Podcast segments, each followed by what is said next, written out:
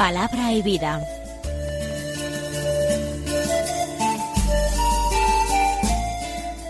Con el padre Manuel Horta, desde Sevilla.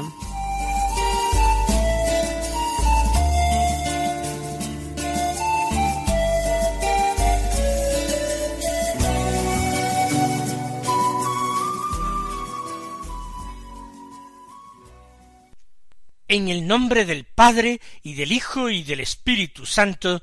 Amén. Alabados sean Jesús y María.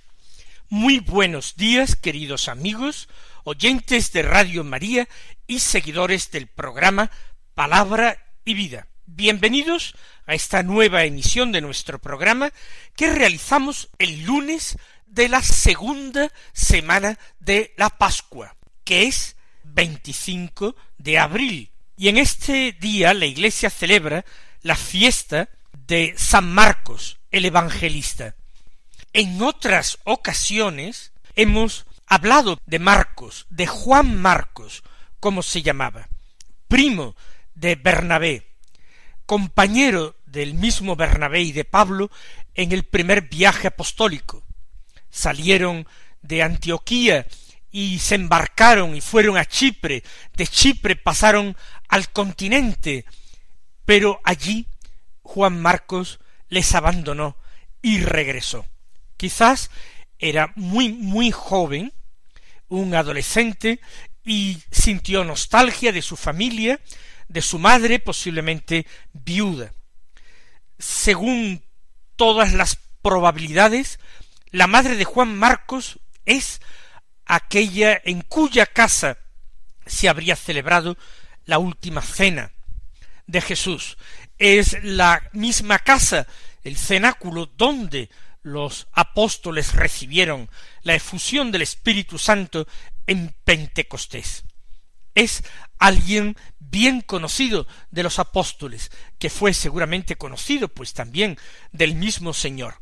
Juan Marcos pretendió acompañar a Bernabé y a Pablo en el segundo viaje apostólico, y Bernabé lo quiso, pero Pablo se negó, y la tensión creció entre ambos, de manera que prefirieron separarse. Y Bernabé embarcó con Juan Marcos para Chipre, y Pablo viajó por el continente visitando las comunidades que habían fundado o fortalecido durante el primer viaje. Sabemos que Juan Marcos más adelante en contacto con Pedro actuó de intérprete de Pedro y de secretario de Pedro.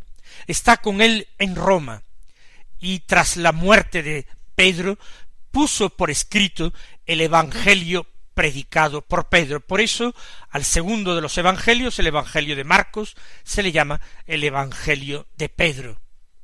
La tradición quiere que posteriormente él se desplazara hasta Egipto y fuera el fundador de la comunidad cristiana de la iglesia de Alejandría.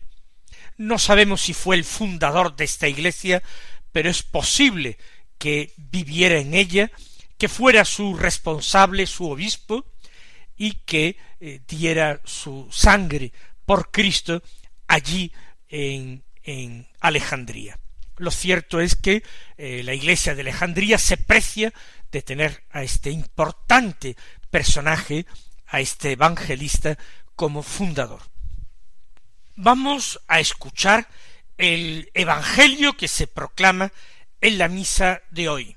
Tomamos en el evangelio de San Marcos, no podía ser otro, el capítulo dieciséis, versículos quince al veinte, que dicen así en aquel tiempo se apareció Jesús a los once y les dijo, Id al mundo entero y proclamad el Evangelio a toda la creación.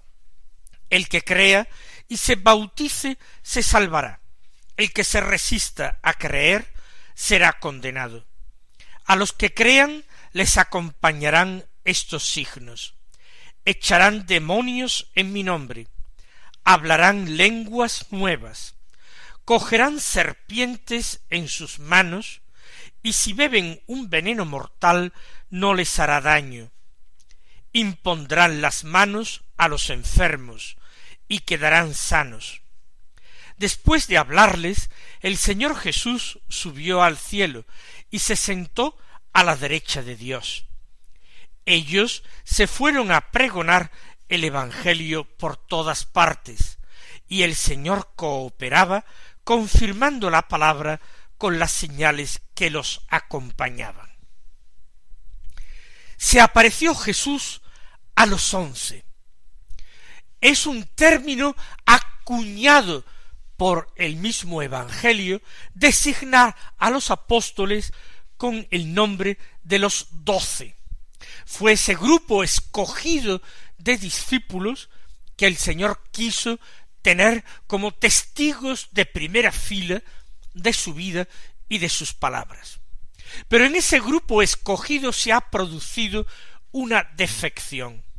Ya no está Judas Iscariote. Judas ha entregado al Señor.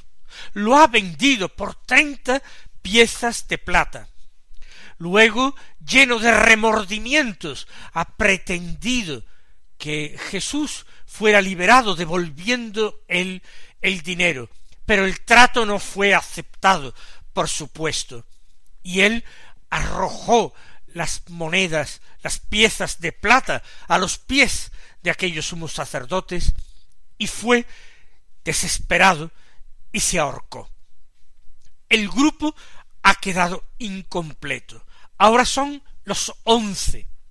Y esta expresión, los once, está permanentemente recordando dos cosas.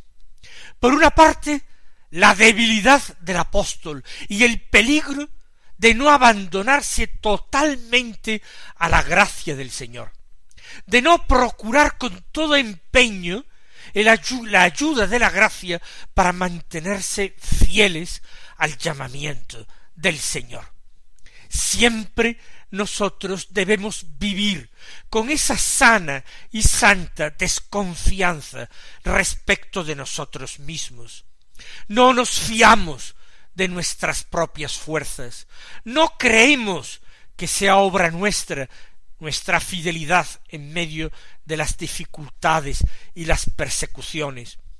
Pero confiamos en que la infinita misericordia del Señor, en que su gracia que no nos ha de faltar si la pedimos, va a mantenernos hasta el final en la fe. Vamos a perseverar en el llamamiento que se nos ha dirigido. Ese es el primer recordatorio de la expresión los once, un toque de atención respecto de nuestra debilidad, una exigencia mayor de oración pidiendo fidelidad.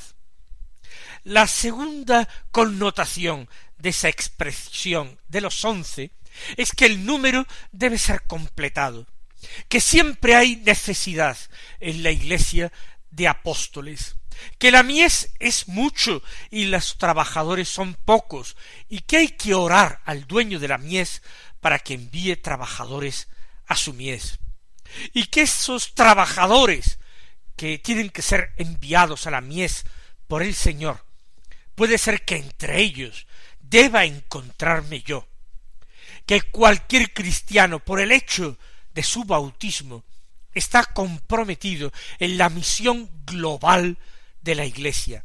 No todos con la misma función, no todos con la misma llamada, no todos con la misma responsabilidad, pero todos de una manera o de otra deben participar en esa única misión de la Iglesia, ser testigos del Señor hasta los confines del mundo.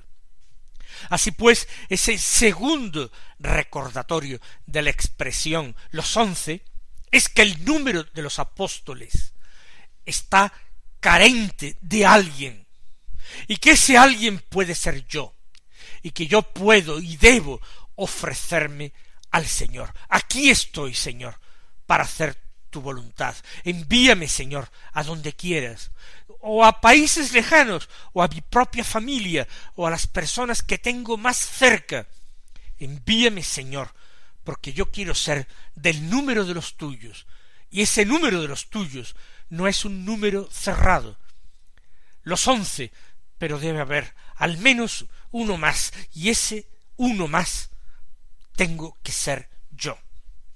Jesús se aparece pues a los once y les dice, Id al mundo entero y proclamad el Evangelio a toda la creación.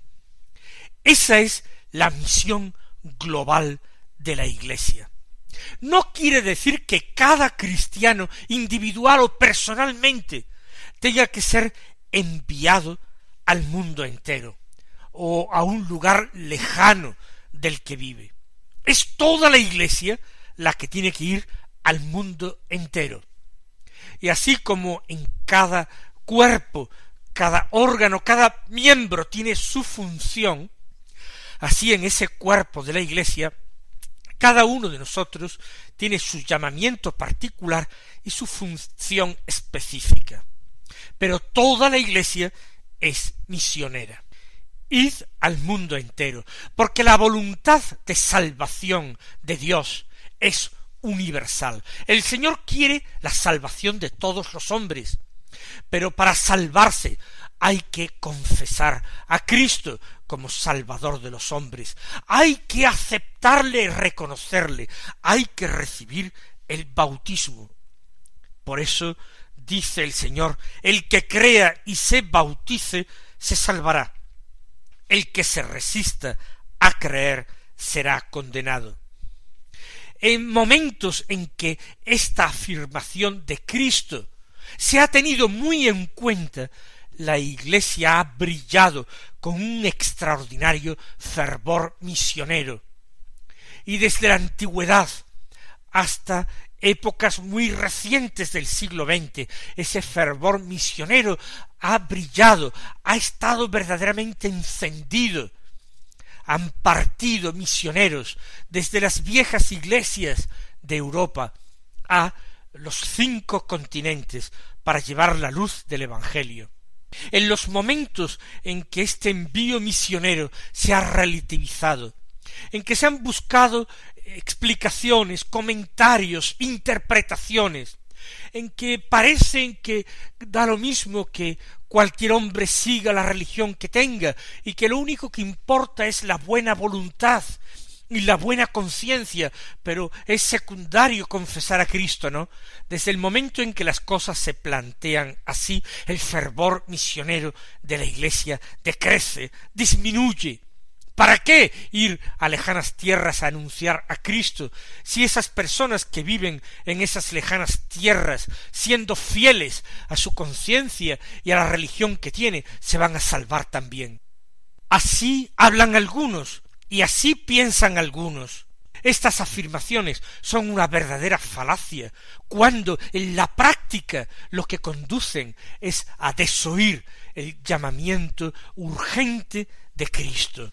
El Señor Jesús no afirma que automáticamente el hombre no bautizado y el hombre que no haya creído en él se condene, sino quien culpablemente y con conocimiento de la fe, con posibilidades de conocerle, rechace la fe, entonces ese se condena. ¿Por qué? Porque rechaza la verdad para escoger voluntariamente el error porque rechaza la vida para escoger voluntariamente la muerte. Por tanto, el que crea y se bautice, que es la consecuencia directa, ese se salvará.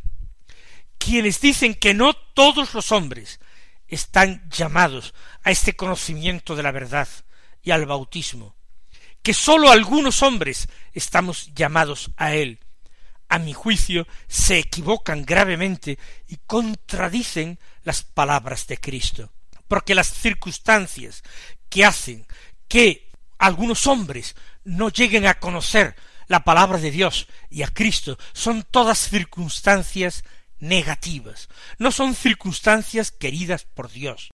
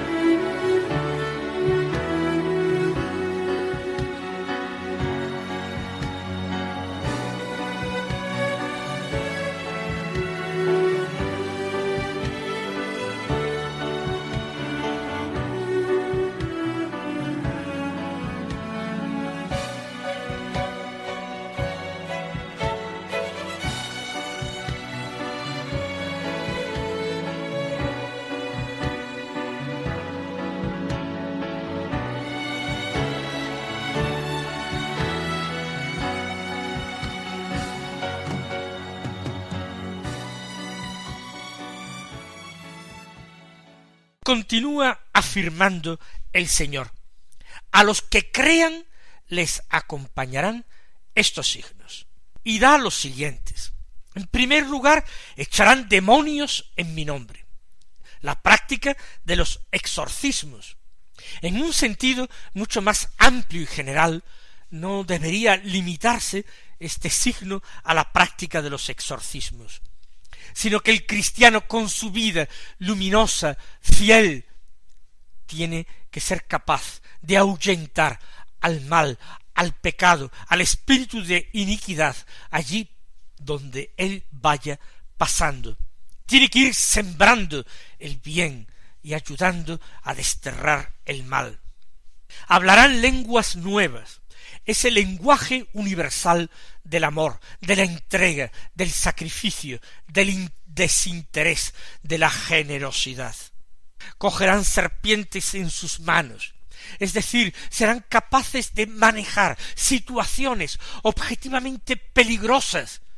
Sin embargo, su confianza absoluta en el Señor hará que estas situaciones no les perjudiquen a ellos, no sean para ellos ocasión de muerte. Si beben un veneno mortal no les hará daño. ¿Por qué? Porque el Señor protege sus vidas. No siempre la vida terrena, esta vida que antes o después va a terminar con la muerte natural, sino la vida de la gracia en ellos. Impondrán las manos a los enfermos y quedarán sanos, porque quien ha recibido la vida es capaz, con la gracia de Dios, de transmitir la vida, de transmitir la salud, de transmitir la salvación. Así pues, todos estos signos que se realizaron literalmente en la vida de los apóstoles, también se pueden realizar en nuestros tiempos, literalmente cuando el Señor quiera, y si no, en un sentido espiritual y simbólico. Y después de esto dice Marcos que el Señor Jesús subió al cielo y se sentó a la derecha de Dios. Quedó su humanidad subsumida en Dios, incluida en la Trinidad Santísima.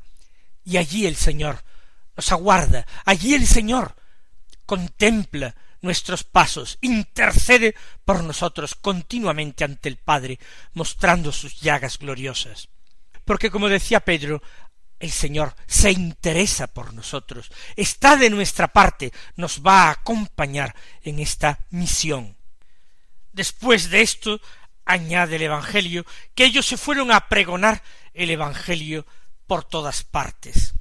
Ahora no tenían pena de abandonar Jerusalén, el lugar donde el Señor padeció, murió y resucitó. El Señor iba con ellos y se esparcen por toda la tierra, parten al Asia, parten hacia Egipto, parten al occidente, hacia Europa.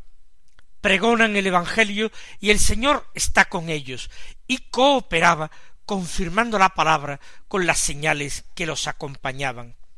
No son ellos los que actúan, es el Señor en ellos quien manifiesta su fuerza y su gracia. Es el Señor quien confirma la palabra de ellos con las señales. Durante los días de su vida terrena, el Señor predicó el Evangelio, anunció el reino, y las palabras de Jesús no fueron palabrería. Las palabras de Jesús fueron refrendadas por sus obras. Sus obras dieron testimonio de él, garantizaron la verdad de sus palabras. Y el Señor hace eso por los suyos, para que su testimonio sea un testimonio creíble, para que de esta manera los hombres que no crean, no crean por malicia, pero no porque les falte una verdad que les es ofrecida de una forma convincente. Mis queridos hermanos, vamos a pedir al Señor en esta fiesta del evangelista San Marcos que nosotros seamos también evangelizadores. En otros tiempos, en nuestra sociedad, no se hablaba de evangelización porque no parecía necesario En teoría, toda la sociedad estaba evangelizada, toda la sociedad era cristiana. Serían ínfimas minorías los que no profesaban esta religión. Por tanto, eh, se trataba simplemente de acompañar a los creyentes. Para eso ya estaban los pastores de la iglesia, para eso estaban los obispos y los sacerdotes. Parece que esta no era la tarea de los seglares. Pero en nuestro mundo y en nuestra sociedad vemos que la fe ha empezado a desaparecer de grandes sectores de la población. Ya no podemos hablar de que no es necesaria la evangelización, porque todo el mundo conoce el Evangelio. Si alguna vez conocieron el Evangelio, ellos o sus padres, ese Evangelio se ha olvidado. Por tanto hay que recordarlo, hay que pregonarlo, y no solamente los señores obispos, no solamente los sacerdotes, todos los seglares, todos vosotros tenéis que sentiros implicados en esta tarea. Todos tenemos que escuchar las palabras de Jesús que nos comprometen ir al mundo entero y anunciar el Evangelio. Y tenemos que confiar en que Él está con nosotros, en que Él subió al cielo no para desentenderse de nosotros, sino para, sentado a la derecha del Padre, cooperar con nosotros, confirmar nuestras palabras con señales y con obras. Vamos a pedir también al evangelista San Marcos que él que conoció también la debilidad, él que se arredró en una ocasión en la misión y se volvió atrás, él nos conforte y nos enseñe que a pesar de nuestra debilidad y de nuestra cobardía se puede seguir adelante y ser santos.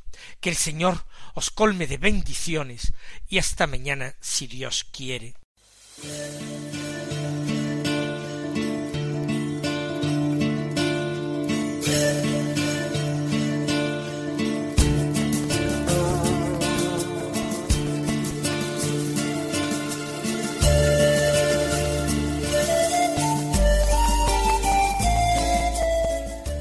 Concluye Palabra y Vida, un programa dirigido desde Sevilla por el Padre Manuel Horta.